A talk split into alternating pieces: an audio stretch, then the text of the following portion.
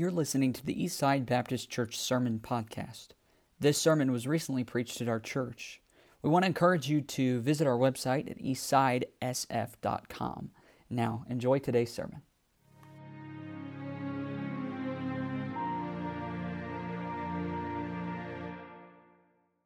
Well, two Sundays ago, we began a series in the book of Genesis, and um, my preparation these weeks has been equal parts exciting and intimidating. Um, there's so much in these first few chapters, it's hard to know uh, where to stop and where to spend some time uh, because this is not only a foundation for the rest of the Bible, this is a foundation for the matters of life. In that we learn some things about God in the very beginning um, that help us through the rest of life. They lay the foundation. I mean, you think about the song that was just sung. There's one thing God can't do, and that's stop loving you.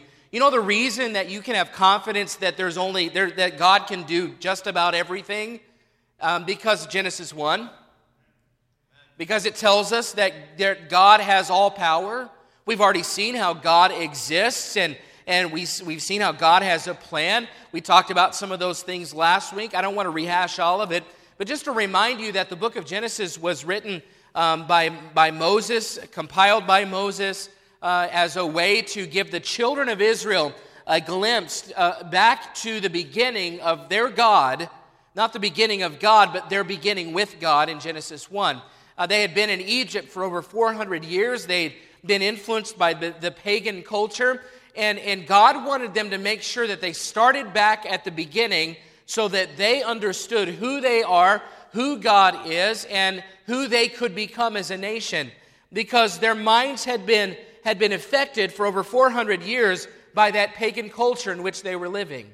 And last week, uh, the last two weeks, we we, we started in verse 1 about how God at the beginning is where you have to go to in order to begin your story right. You can't fully understand anything if you don't catch the beginning. And then last week we went day by day through the creation account and saw how God exists and, and God has a plan and God has all power.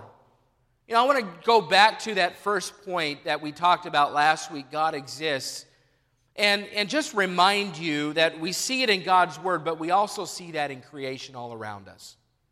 The existence of God is proven when anyone without preconceived notions or ideas just simply looks around. Psalm 19:1 says, "The heavens declare the glory of God, and the firmament showeth his handiwork." Romans 1 states something similar when it says, For the invisible things of him from the creation of the world are clearly seen, being understood by the things that are made, even his eternal power and Godhead, so that they are without excuse. Folks, let me just say this morning there's enough evidence just by looking at creation to know that something with that kind of design and that kind of order and cooperating systems had to be put there by a designer. God, I thought I'd get a bigger amen than that, but you know, it's true. Hey, just because it's snowing outside and we don't, and we were maybe down a few, let me ask you, men especially, let's get engaged in the service this morning. You know, God's power and His ability to simply speak and create is incredible. His, his plan is revealed in how He creates change, affects change, and with order and deliberation. He simply speaks it, and when creation receives it, then the effect is good. But you know, it's also interesting that for three parts of creation, because we could read in Genesis 1 how he would speak, God, the creation would receive it, and it would be transformed, and it's good. And that's the process that takes place, not just in creation, but in our lives as well. And last week we saw that, that process take place in the service with a young man who responded to God's word and said, Whatever your word says, I will do it. I submit to it. And we saw that that young man received Christ as his Savior. And we saw what we were talking about in Genesis 1 take place in the life of an individual. That when creation receives God's word, it has transforming power to create, and the result is good. Amen. What a blessing last week that we saw that happen. But you know, for three different parts of creation, as you read through this, you realize that Elohim, or God, with the plural ending, indicating they're the Trinity, that he went a step further than just calling it good. See, God introduces the idea of a word that you and I throw around a lot um, that we don't really even think about anymore, and that's the word blessing in chapter 1. See, he blesses the animals and he blesses mankind, and we read it in chapter 2 that he also blessed the Sabbath day. It's interesting because the word for bless is actually similar to the word create. It's often connected to the gift of children and of the phrase be fruitful and multiply, which, you know, we cannot create. We can't make something out of nothing. But God has blessed us with the ability uh, to, to be fruitful and to multiply through children. And I know that God doesn't give that special gift to every person and to every couple, and I understand that. But, but I do believe that's the effect of the sin of sin that is in the world. As God intends it, though, mankind is blessed and is meant to be fruitful and multiply. And that blessing, it can be applied to other things more than just offspring. His blessing means that he, he grants his creation the means to continue his creative ability. He, he gives the grace and ability to see his work carried on. That's his blessing. Blessing means enriched beyond normal quality. Now, my wife and I like we like drinking coffee. Most of the time, I drink a cup of coffee in the morning. I'm not like some of you uh, who drink a cup of coffee in the morning and it lasts all day because you keep refilling it. I normally drink one cup of coffee in the morning, and my wife drinks coffee as well.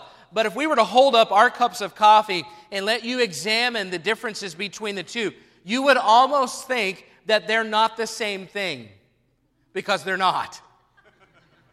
See, when I say I like coffee, I drink black coffee. That's what I drink. Eh, we got best amen of the day right there.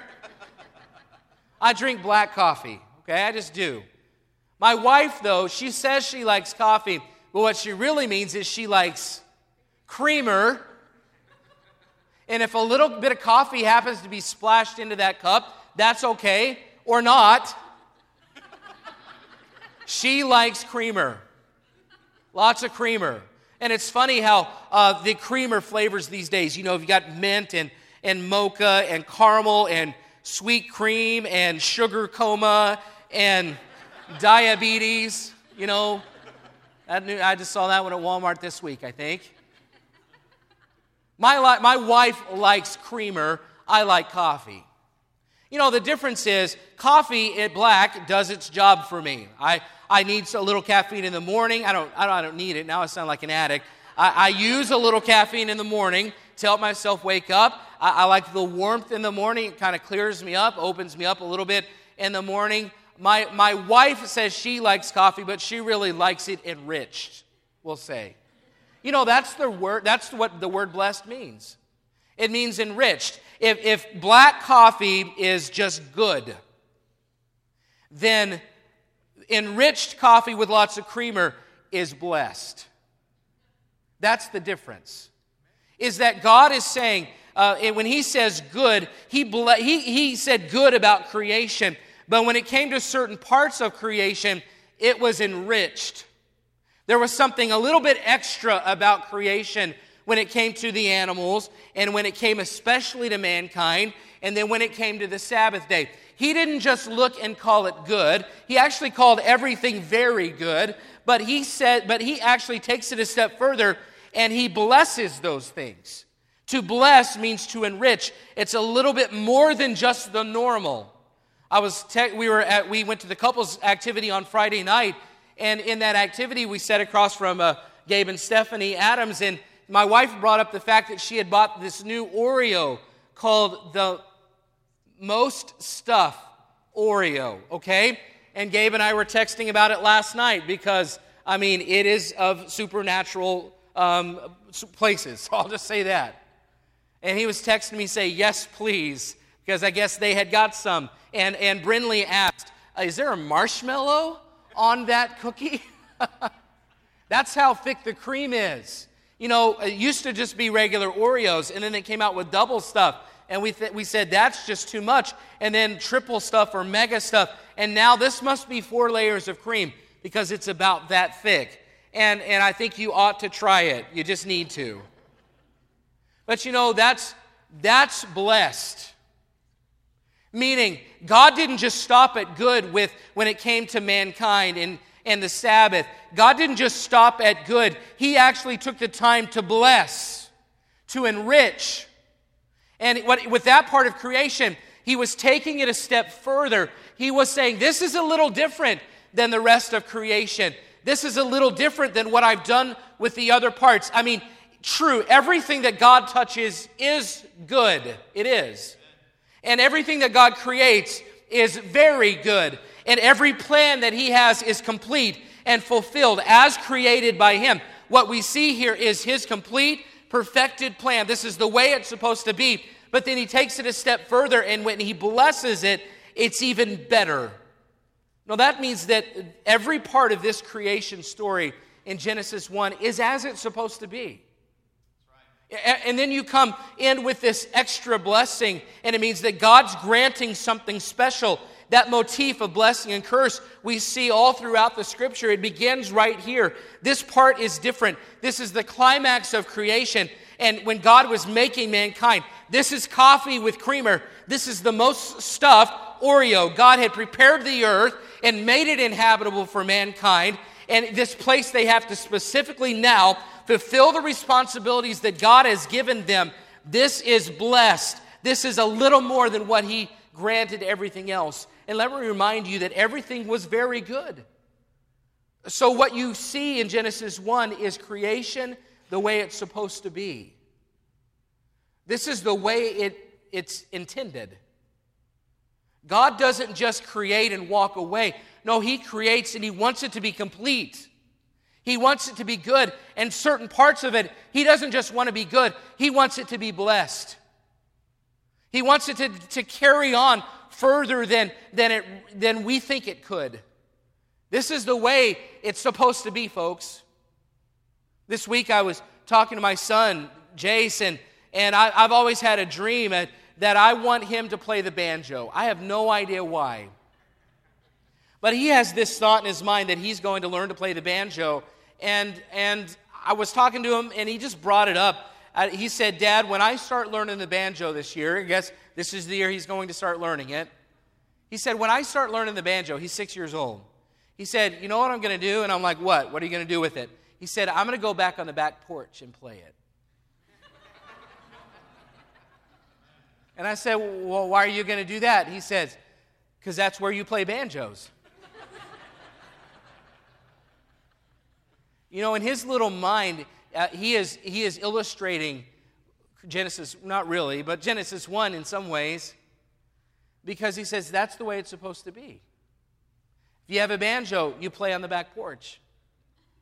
That's what you do. Didn't, he didn't say anything about overalls or a, or a saw or spoons or anything, but We'll, we'll help him learn the rest of it. But you know what he was saying is that there's a way things are supposed to be. And Genesis 1 is the way it's supposed to be. Genesis 1, God looked at this and he said, This is good. Not, not just this is good, this is very good.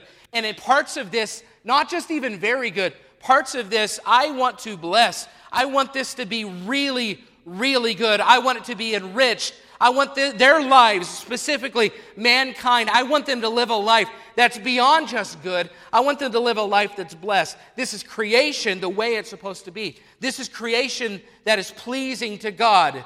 The elements found in this chapter before sin sets in, they let us know what is present when God is most pleased. And I bring those things up because I ask you this question today Do you want to please God with your life? Take a step back and ask, and this is a question many people ask do you want to know why you exist? And it's a great question of life, right? Many people ask that, and most people ask that at some point. They say, Why? Why am I here? I mean, if God created me, what does He want me to do? Uh, if God created me, how do I live a life with meaning? How am I supposed to please God? Well, Genesis 1 gives us some good insight as to how to answer that because the elements here are good. The elements here are very good. The elements here are blessed. The elements here prove, show us the way that it's supposed to be. And as we see those pieces and apply them to our lives, I believe we can start to answer why we're here. We can start to see why or how to live a life that pleases God. The main points here that we see, and I'm going to present to you, I got this idea for the points from a commentator named Allen Ross, and then I developed them. But he said there are three elements here. Uh, and I believe these three elements give us good insight into living life the way it's supposed to be. You have here God's divine plan.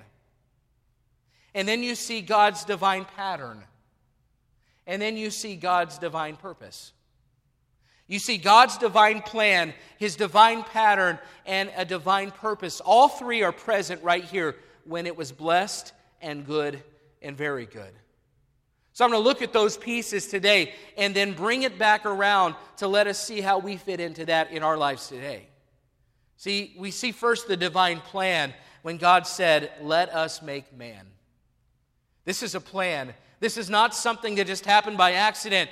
God specifically, deliberately said, Okay, it's time, let us make man. That first phrase is interesting when he says, Let us. Remember last week we talked about Elohim, God, plural. It follows the plural form of Elohim. The Trinity came together to create, and we saw that last week as well. This is the only part of creation that we're told that God said, Let us make man. Let us get together and formulate this plan. Genesis 1 26 through 28 are the summary of the creation of mankind. We've already read that. And then we also looked at Genesis 2 7 where it says that God breathed into his nostrils the breath of life, and man became a living soul. See, man is not just a body, man has three parts the body, soul, and spirit. The body is the physical part of man. And that word formed in verse in chapter 2 verse 7 it says the Lord God formed man. The participial use of that verb, in other words, if you take that verb and you turn it into a noun, uh, it means potter. P O T T E R. That means one who is forming. And a potter, with his hands, he takes the clay and he forms something. The Lord God formed, like a potter, the Lord God formed man out of the dust of the ground, like a potter. You know, the, uh, that's what's happening here. Elohim. He shows the care and concern that a potter does. Whenever he took the time to create man, like a potter would make a, a art or a vessel out of clay. You know, we don't have time to get into it today, and, and I know I couldn't do it justice anyway, but the human body is a work of art by the master potter. You know, I mean, the complexity of the human body to operate like it does. You know, that our heart keeps beating to keep us alive. That a baby would naturally, I remember the, the moment with each of our children when they're first born, and you wait for just a second to hear that first breath. And uh, you don't have to show them a manual. As soon as they get slapped on the back a little bit by that nurse, and you hear them take that first breath in, or you hear them release their first cry. I mean, it's just a reminder that the human body is an absolute work of, of art by a creator God who is a potter. Listen, you're alive right now because the different systems in your body are just working automatically while you sit here. That kind of order can only point to a designer. And let the evolutionists out there say that, you know, we were a single cell organism and, and we, we started to sprout a tail and legs or fins and, and we crawled out of the ooze and, and we grew a tail and we stood up and or climbed into a tree or fell out of a tree. I don't remember the order. I don't remember. But you know, we, we were ape-like and now we're human, we're human-like. And let them say that. That would be like saying that a tornado goes through a junkyard and assembles a working airplane. Hey, let's even take it, let's make it even simpler than that. That would be like saying a tornado goes through a junkyard and happens to find a, one bolt in and one nut and screws them together. That's it. I mean, even that is outside the realm of rationale and possibility. We would say even that would be possible. And let's just go back to the basic and say, could a tornado do that? Well, I don't think so. So, how can you look around and see the design and the order of the earth, and not just the earth, but the human body, the incredible nature of the human body, the way that it functions, the way that it operates? How can you see that and not think that there's an existent, eternal, powerful designer behind it making all of that happen? I don't understand it. How can you assume it happened by accident? You see, today, believe it or not, God created like a potter with clay. And for us to deflect the glory that He deserves for the human body and give credit to a product of chance is an affront to an existing, powerful God with a plan. Adam was the result of that divine plan. The triune God specifically, deliberately, carefully made him. The physical matter from which Adam's body came was the dust of the ground. The word Adam literally means taken out of the ground. But Adam was more than just a body. See, as incredible as the human body is, God's plan was not just to make a body, because man also has a soul. And that's the part of us that animates the body, that's the true person. Our personalities, our, our individual traits, come from our soul, who we are. But even just having a soul doesn't completely separate us from the rest of creation because something animates your dog. Your dog has a personality. Your dog, it's not a person, but something animates that, that dog. There's life there more than just a body. So, what separates us? Well, PETA says nothing separates us. I read a story this week that PETA says that we need to stop calling our pets pets and call them companions because now we're equal. I mean, it's just incredible that they would elevate creation to the level of mankind when you stop to realize what God did for mankind, how God t- carefully formed mankind. According to verse 26, we are meant to rule over creation. We are meant to have dominion over the animal kingdom. And I'm not devaluing a, a, an animal or your pet at all today. That's not what I'm trying to do. I'm just saying that God blessed you and made you different and you are above the animals that you see. When God breathed that, that breath of life into that human body in the next chapter, something was different about Adam. He became a living soul. That living part is the part that makes us like God. And I'm not saying we are like God in that we're holy or we're perfect. I'm saying that we bear some of His traits. We can bear traits like God. God breathed into that body. It was God's breath, God's inspiration, and no other part of creation can make that claim. When God breathed His life into us, it gave us the capacity to relate to God. Mankind is a body, mankind is a soul, but mankind also, we have a spirit. And that spirit is the part of us that relates to God. Paul wrote in 1 Thessalonians 5 And the very God of peace sanctify you wholly. And I pray, God, your whole spirit and soul and body be preserved blameless unto the coming of our Lord Jesus Christ. We're not just a body, we're not just alive. We have a spirit that is either dead or alive, and that spirit, that part of us, relates to God. God created man to relate to him and have fellowship with him.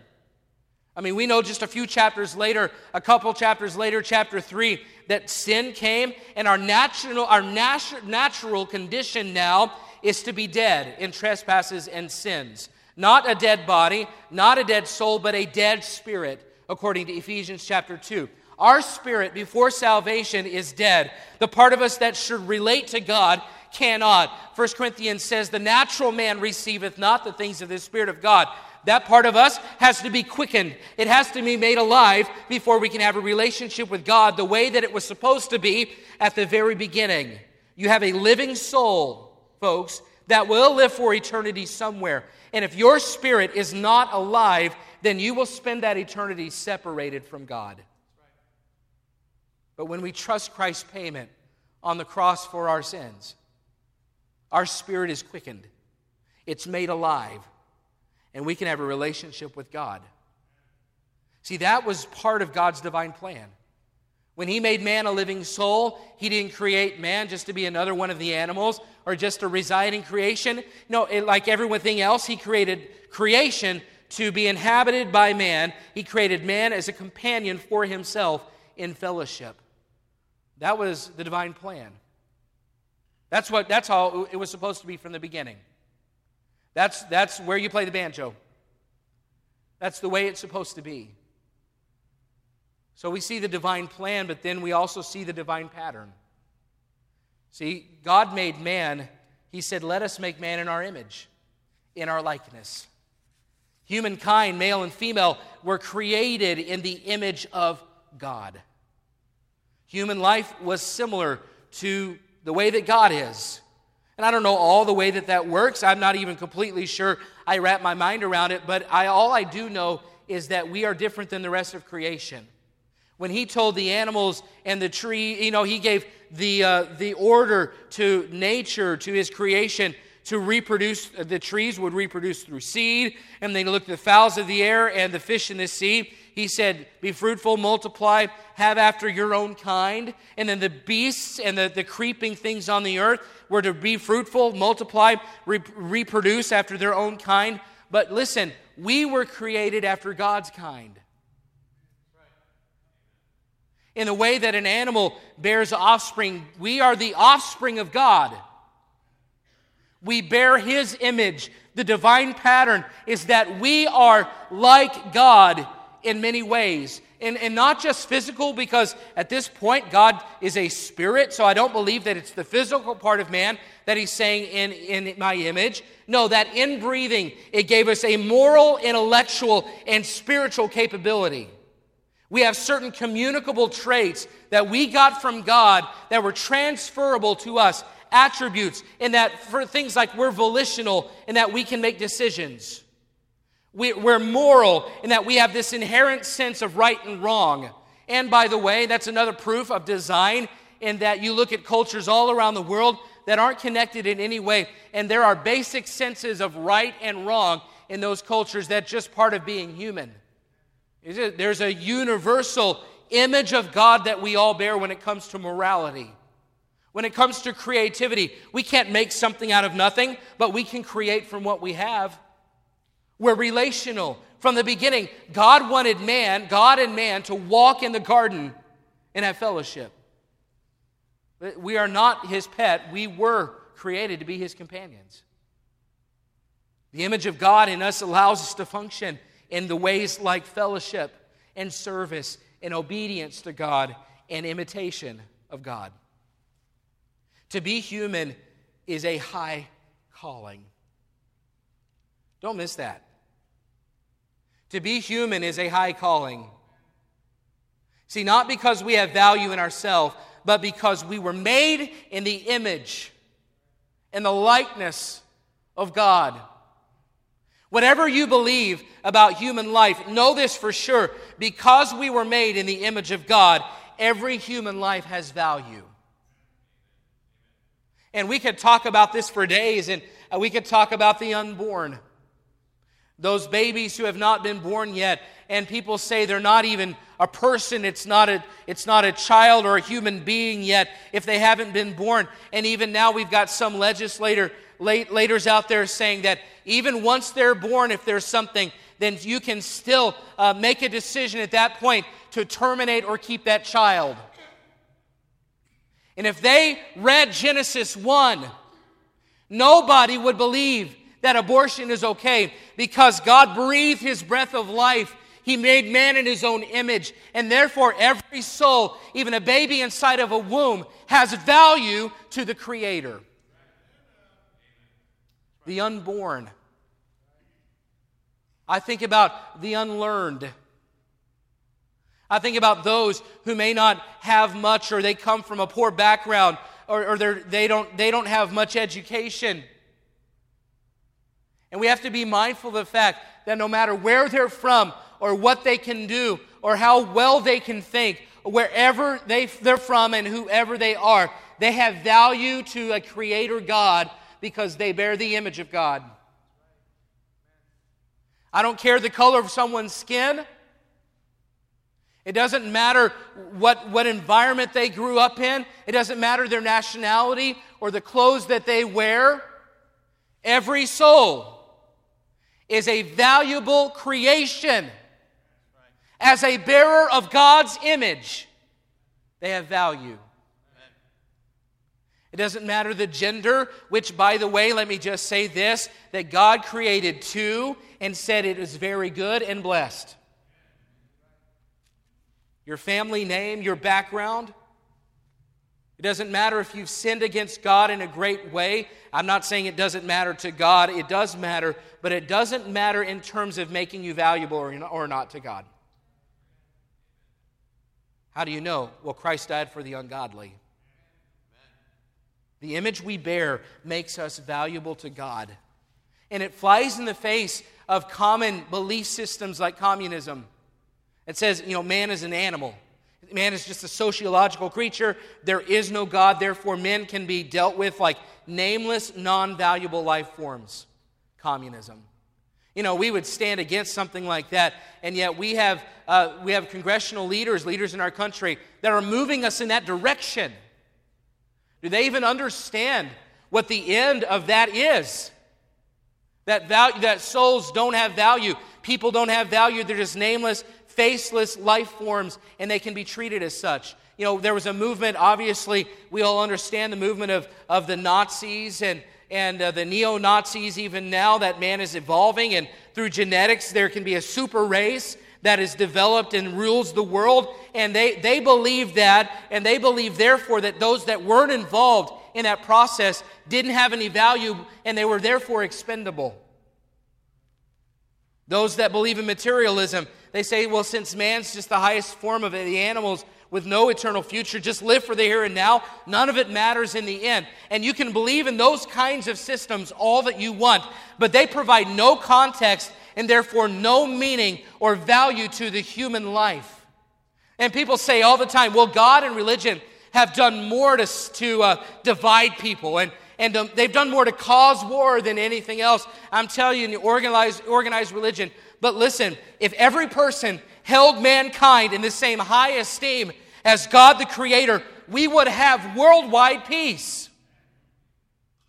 To say that religion diminishes the human life is to not even understand the care and attention that the potter placed inside that body when he created Adam and then breathed into him the breath of life. Every person bears the image of God, and therefore every soul matters to God. There's a divine plan, let us. There's a divine pattern, make man in our image after our likeness. And that leads to the third point, which is the divine purpose. He says, let them have dominion.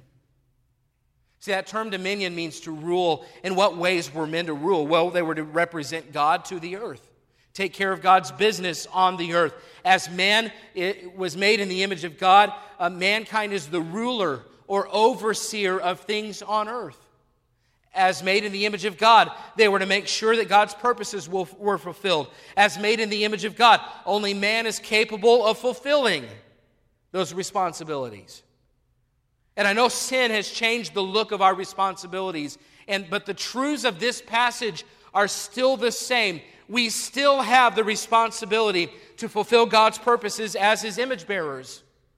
Adam's job was to have dominion over the earth. He and Eve were to represent God. Part of their dominion was to place a high value on reproduction and creating more image bearers to carry on with God's purposes.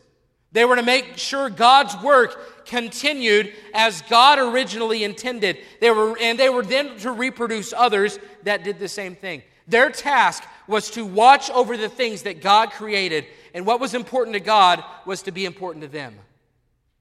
It's easy, right? Well, that's all we have to do. Except for Genesis 3. See, because of sin, this task is no, it no longer is, is easy. It looks different. We no longer simply rule over the earth. The earth is now cursed.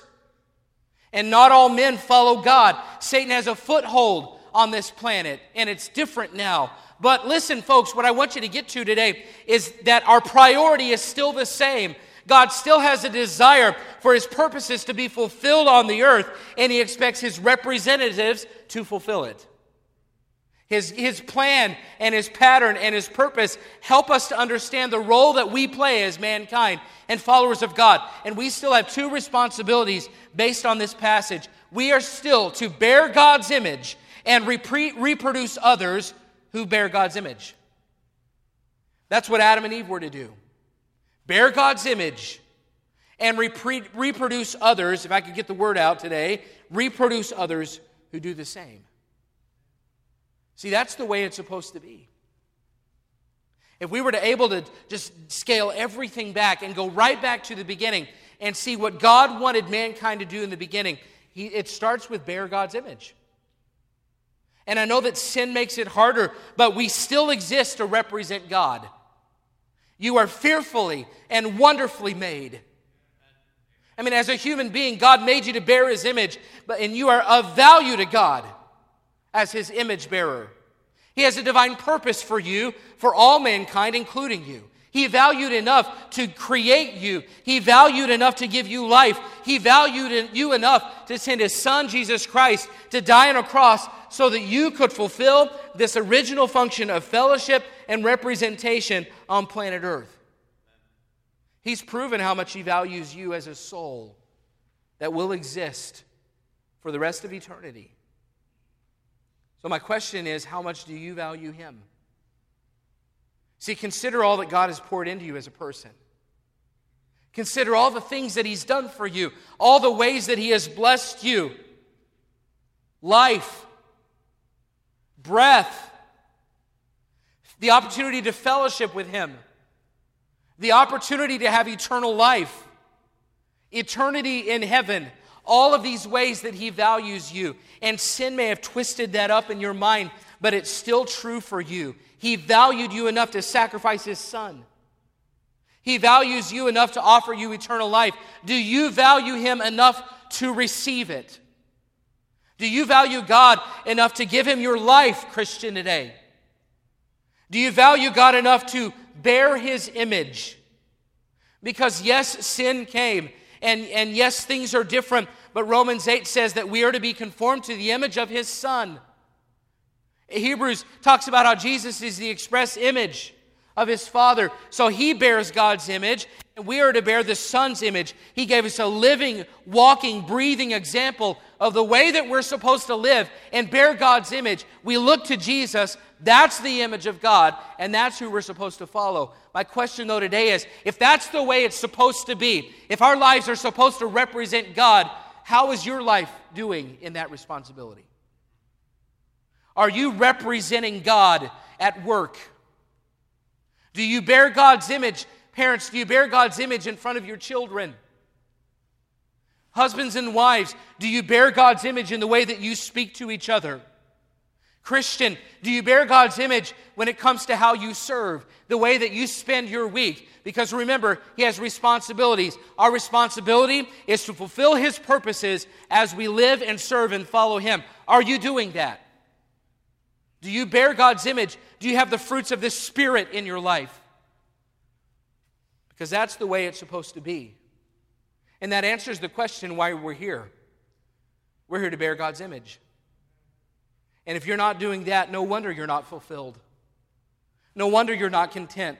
Because it's only when we do that that it's very good and blessed.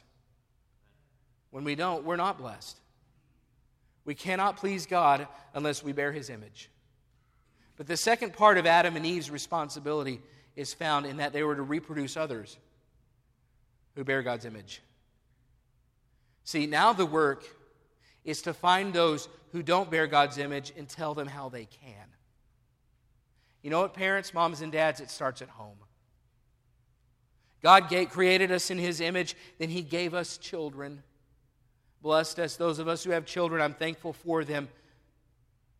But I have a responsibility to those children to help them bear God's image. That's their ultimate fulfillment and purpose in life. And I can raise them to be good ball players, and I could raise them to be good musicians, and I could raise them to get a full ride scholarship and go anywhere to school they want and get the best job you could dream of and make all the money in the world that they could and support me the rest of my life, and I wouldn't mind it either. But if I raise them and they miss the one major point of their life to bear the image of God, then I've not done my job as a dad who follows God. So we have the responsibility not just to bear God's image, but to find those who don't and help them to see how they can. And it doesn't just apply in our homes because we live in a world all around us every day are people that were meant to be image bearers, but they don't bear God's image anymore. God created humans to bear his image, but sin has marred that image. And those of us who have been redeemed, we have the responsibility to go find the ones who need that image restored and tell them how they can again. So, my other question to you today is not only do you bear God's image, but are you reproducing yourself in others that bear God's image? Not just at home, but everywhere you go. Christian, you have a responsibility to do God's work.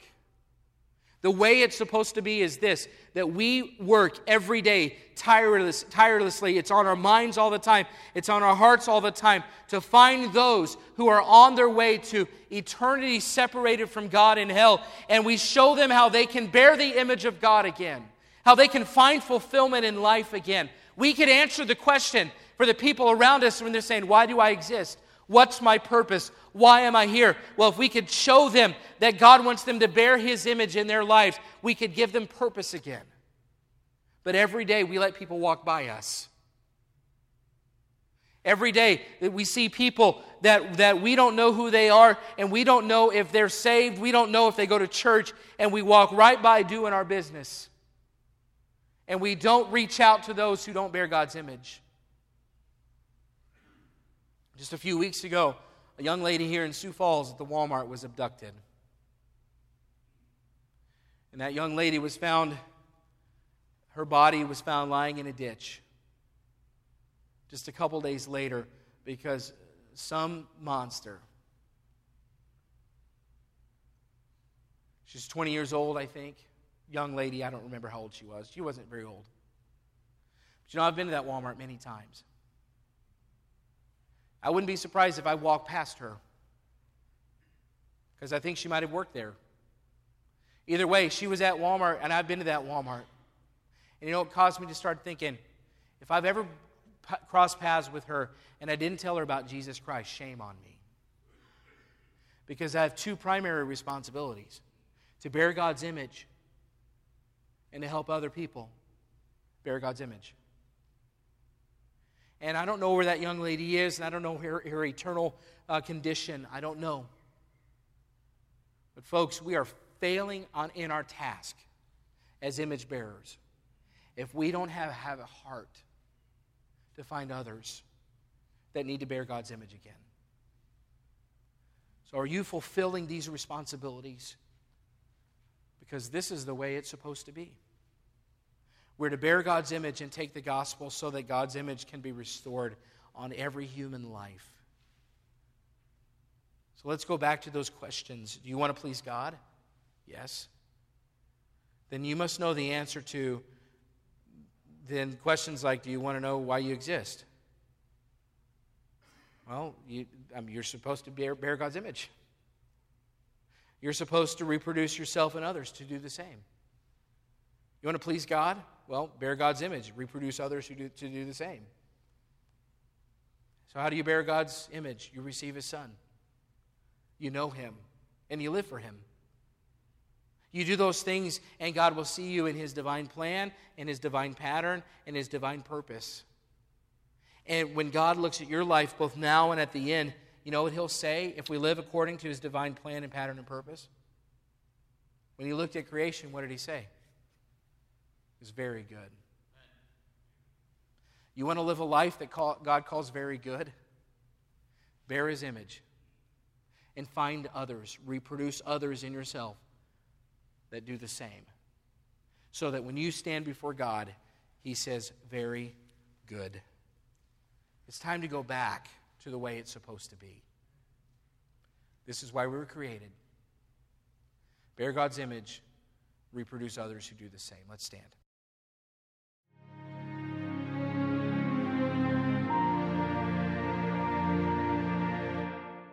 We want to encourage you to visit our website at eastsidesf.com.